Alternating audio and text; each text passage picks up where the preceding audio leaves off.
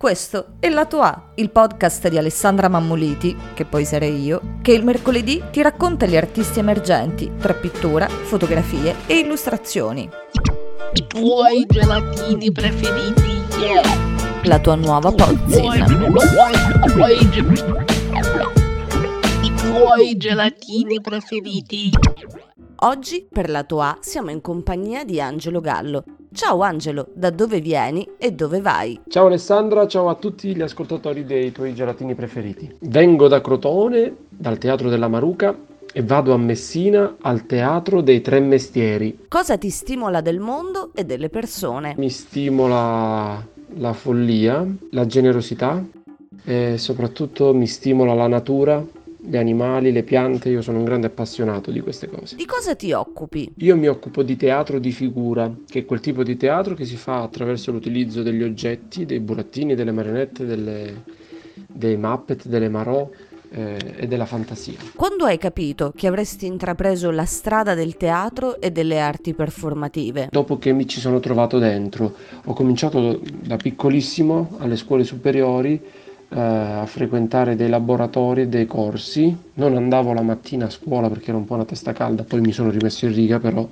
e andavo il pomeriggio a fare queste lezioni, a mettere in piedi degli spettacoli e lì ho capito che potevo esprimermi attraverso il teatro in tutte quelle che erano le mie passioni, la pittura, la scultura, la scrittura e così ho cominciato. Come nascono i tuoi burattini? I miei burattini e i miei personaggi nascono ehm, nella mia quotidianità.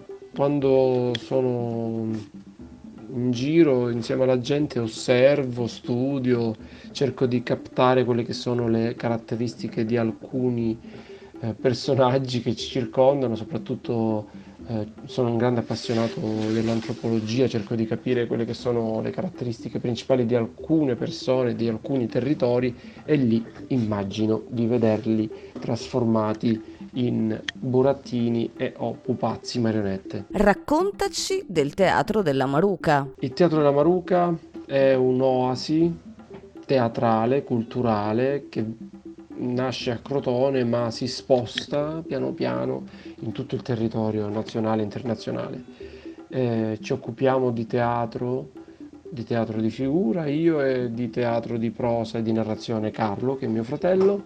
Eh, I nostri spettacoli nascono da uno studio che facciamo sul nostro territorio, sulle nostre tradizioni e non solo, cerchiamo poi di eh, mescolare i testi classici a- appunto alle nostre tradizioni. La cosa che ti piace di più quando crei. Quando creo mi piace di più, cosa mi piace di più? Mi piace di più iniziare, io non vedo l'ora di iniziare e poi mi piace eh, soprattutto anche finire, che non è una cosa scontata. Quindi Prossimi progetti, laboratori e spettacoli. Ho uno spettacolo nuovo che ha debuttato da pochissimo, si intitola Storie di Pezza e ha debuttato a Crotone in un parco meraviglioso.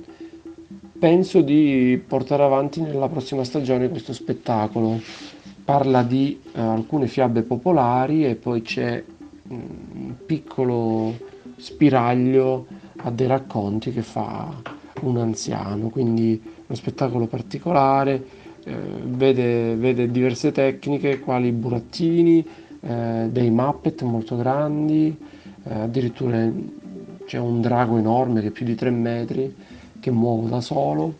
È uno spettacolo molto interessante secondo me. In questo spettacolo penso di essere riuscito veramente a, eh, a rendere uniforme la platea, cioè non avere discriminazioni rispetto al pubblico di bambini o adulti. Questo spettacolo veramente lo possono vedere tutti e tutti possono provare le stesse emozioni. Raccontaci una storia. Vi racconto una storia popolare che si intitola L'asino nel pozzo. C'era una volta, tanto tempo fa, un vecchio asinello che pascolava tranquillo in campagna. Mentre pascolava, quest'asinello è scivolato ed è caduto in un pozzo profondo e secco. Scivolando non si era fatto male, ma essendo molto vecchio era rimasto incastrato e non riusciva più ad uscire. Così, per farsi aiutare da qualcuno, l'asinello iniziò a ragliare sonoramente. Sbaragliava fortissimo questo asinello fino a quando il contadino lo sentì.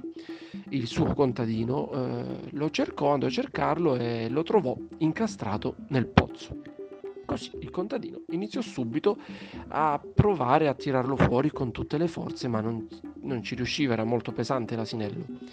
E così il contadino eh, si fermò e pensò ad una soluzione. Pensò e ripensò e alla fine trovò una triste soluzione. Disse, l'asinello è vecchio e non mi serve più, il pozzo è secco e non mi serve più, chi me la fa fare di sprecare così tante energie per salvare due cose che ormai non mi servono più a niente? Lo seppellirò vivo.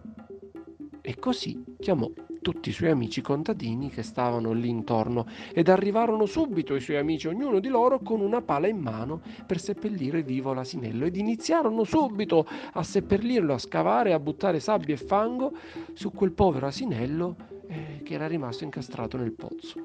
Nel frattempo l'asinello, che non era scemo, capì subito che cosa gli stesse succedendo ed iniziò a piangere.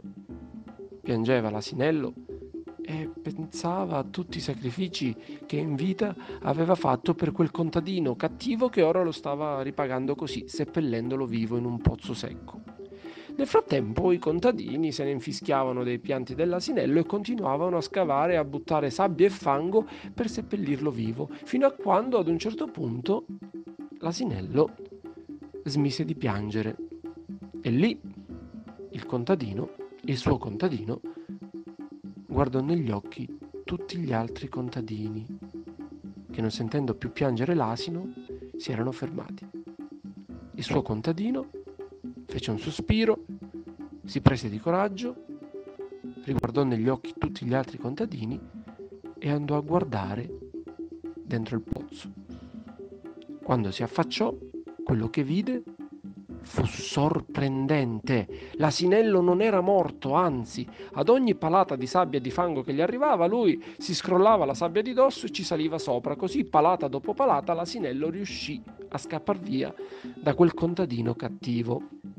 Qui finisce questa storia, ma la morale di questa storia breve e meravigliosa qual è? La morale è questa.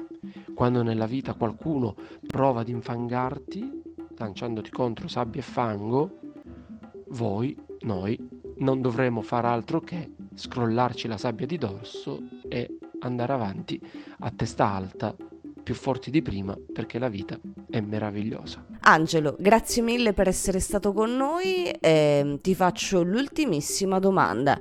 Che suono fanno i tuoi burattini? I miei burattini fanno questo suono, vi faccio sentire uno dei personaggi di uno spettacolo, eccolo qua.